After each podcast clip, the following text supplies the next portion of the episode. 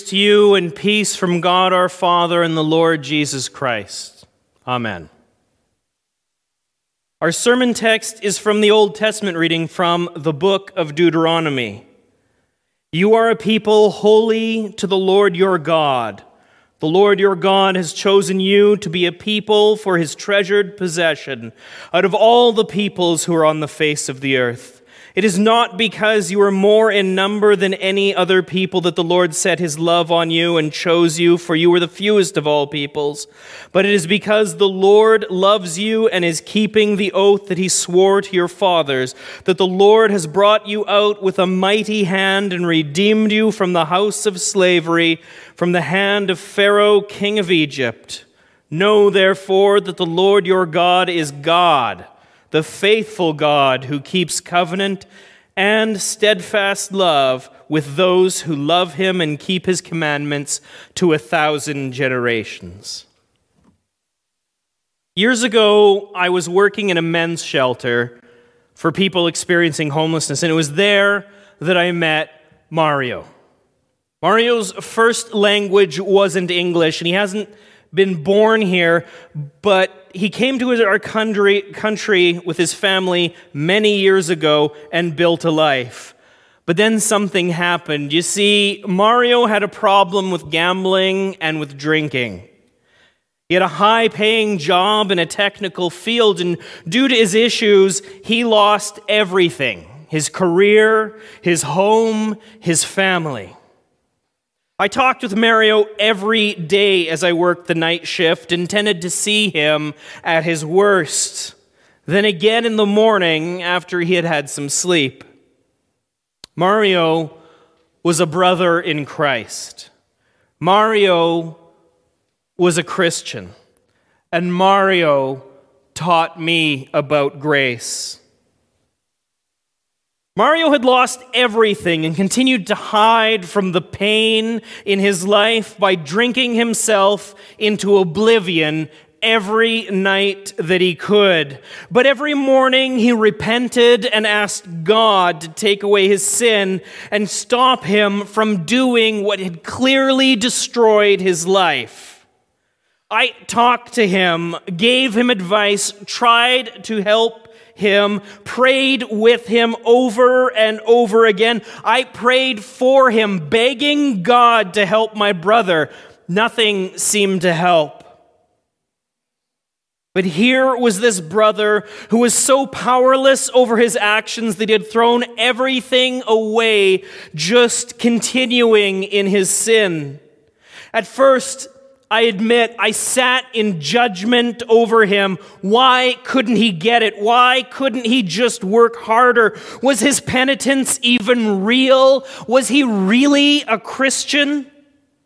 But as I, time and time again, put my arm around my brother as he wept and cried out to God, I realized one thing Mario knew Mario knew the grace of Christ. Mario knew that he was a sinner in need of salvation. He couldn't hide his sins like some others. His sins were public, and his tears, his cries to God were simply on the outside, while mine were on the inside. Deuteronomy was written some 34 centuries ago, traditionally believed to have been written by Moses. It speaks of issues such as idolatry and ceremonial, ceremonial laws, and as such, I think it is wrongly less studied by, than some other books by modern Christians. But its timeless message and wisdom also speaks about redemption, God's eternal promises to his people, and his faithfulness. Our reading begins with a message for the Hebrews of the time, but it is also a clear message of God's love for us here and now. You are a people holy to the Lord your God. The Lord your God has chosen you to be a people for his treasured possession out of all the peoples who are on the face of the earth. God is love. God chose us and chose to love us. This is the foundation of our relationship with the most holy God.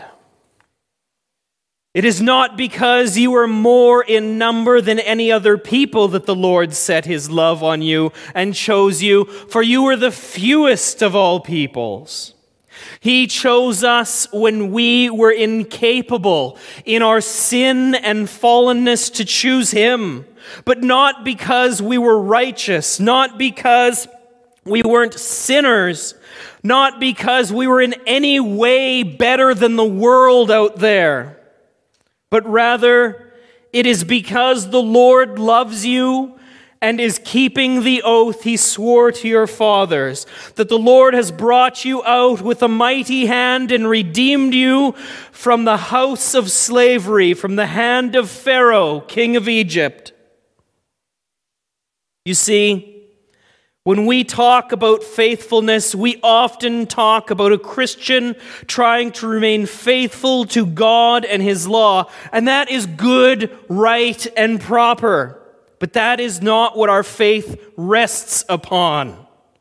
That is not the foundation of our salvation. We are not saved, we are saved not due to our goodness and the good things we do or we think, but in spite of our sinfulness and the terrible and ugly things that we do and we think. All glory is God's. It is not our own strength that accomplishes this, but the Lord that brought you out with a mighty hand. Even if our slavery is less a literal slavery and is rather a slavery to sin, death, and every evil. You see, we have been enslaved, enslaved to this world, enslaved to our fears, enslaved to our petty fights and jealousies, enslaved to our own egos, enslaved to lives dedicated to selfishness, enslaved to placing our own wants and desires above those of God. We are enslaved to our fears and our pains. This is a terrifying moment in our history. It's normal not to feel normal right now. Every social media post and every news broadcast tells us real and legitimate reasons to worry about ourselves and the people that we love.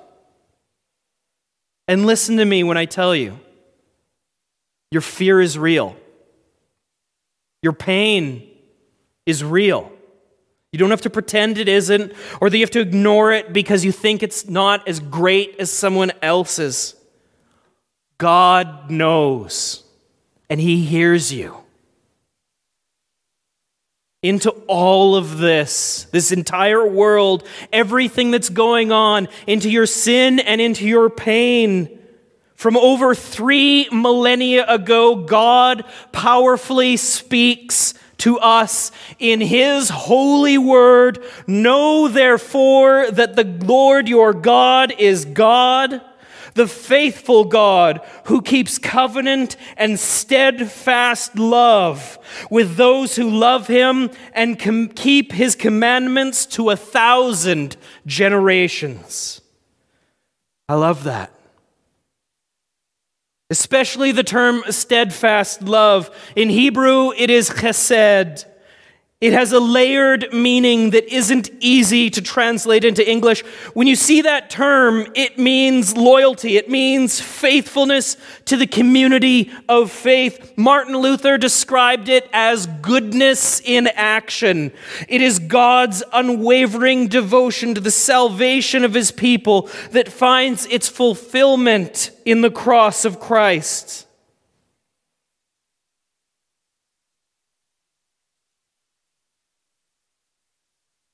I'm not sure what happened to Mario. I have a vague memory of hearing a rumor that he disappeared. In the community of people that I work with, that mean, can mean a number of things. Maybe he was able to cobble together a new life. Maybe he moved away. More likely, he died. I do look for him when working amongst the homeless in our community, and I think of him often and of the lessons regarding grace that he taught me. I do know that I and you will see him again in glory. I do know that just like me and just like you, Mario is forgiven, resting in the grace and steadfast love of God. I hope to introduce all of you to him someday. And the grace of the Lord Jesus Christ and the love of God and the fellowship of the Holy Spirit be with you all. Amen. Hi, Pastor Cy here. I hope this message was encouraging for you.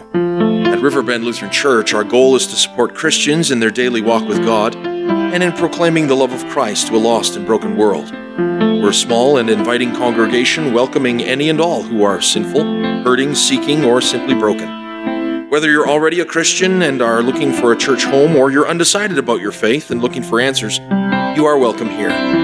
We have a number of programs for all ages and walks of life. Sunday mornings we have worship followed by educational programs for all ages. Please join us. For more information, you can visit us online at www.riverbendlutheran.com, call us at 780 430 7382, or email me at pastor at riverbendlutheran.com. Better yet, stop in for a visit. Until then, may the Lord bless you and keep you. May the Lord make his face shine upon you and be gracious unto you. May the Lord look upon you with his favor and grant you his peace.